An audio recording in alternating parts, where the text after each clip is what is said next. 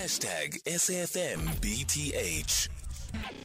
It is nine minutes now before five o'clock. We're in conversation next with Merrishia Singh Naicker, Director of Indi Afrique and Heartlines Associate, who is a therapist as well as a pastor. As we build up towards the 16 days of activism against gender based violence, we speak to Merrishia, who will tell us more about the Interfaith Summit on Gender Based Violence and Femicide that is currently underway in Benoni.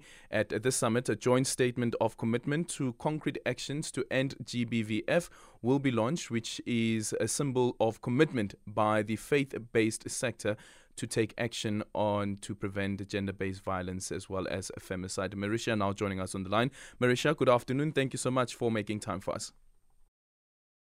Good afternoon. Uh, thank you for having me, and also good afternoon to the listeners. Tell us about how you came up with this idea um, to also get the faith based organizations around the table and also look at their role uh, when it comes to preventing gender based violence and femicide. Okay, so uh, the Faith Action to End Gender Based Violence Collective was launched in June of 2020 it was in response to the increasing uh, GBVF uh, incidents uh, during COVID-19 and lockdown. And it was also in response to launch of the National Strategic Plan on GBVF and femicide.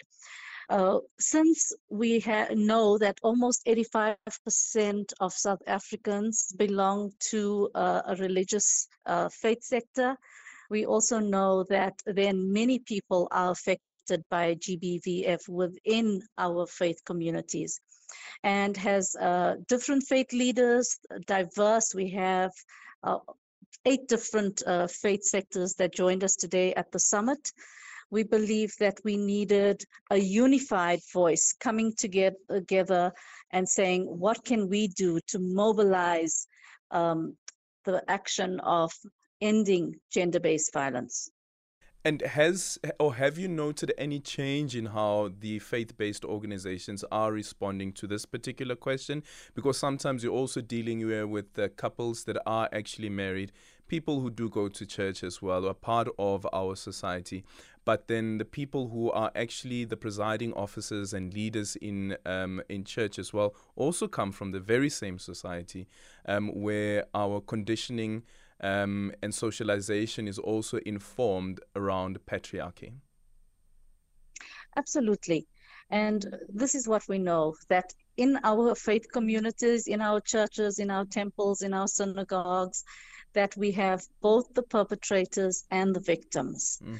And often, as, as faith leaders, we had to admit and acknowledge that we have been part of the problem, that our sacred texts have been misused, that our social norms have been harmful, uh, that we've used uh, that patriarchy and the inequality between male and female, we've misused those things and has created even further harm. And so, one of the first things that we recognize as faith leaders is for us coming together and admitting that and confessing that and saying, you know what, we haven't, we failed we haven't done enough. And what can we do differently? We want to do faith differently. We want to be making sure that we are challenging these harmful religious norms the patriarchy that's coming from uh, uh interpreted from our religious texts from our theologies. So yes most definitely uh, it has been quite an amazing journey but also lots of hard work uh, especially when we're working in an interfaith movement, uh, listening to each other, understanding each other, making room for different uh, understandings, and then working together to see how we can move towards action and also mobilizing um, people in society as well to try and see how we can respond to um, to this particular question. And I have to say, when I looked at your title as well, and the explanation being that you are a therapist as well as a pastor, is sometimes about how do we bring in um, the stuff that we learn from our from our careers to help us understand the roles that we play in different um, surroundings and different groupings among society to try and make the world a better place or make our country even a better place? Absolutely. and as a therapist, you know, we we know that in our country, uh, wellness and mental health is such a huge issue. We are a nation of multiple traumas, intergenerational tra- trauma. And we know that while faith spaces try to offer uh, safe ones, sometimes we don't always do a good job. And that's what we want to make sure as faith leaders. How do we firstly be safe people and then offer safe spaces?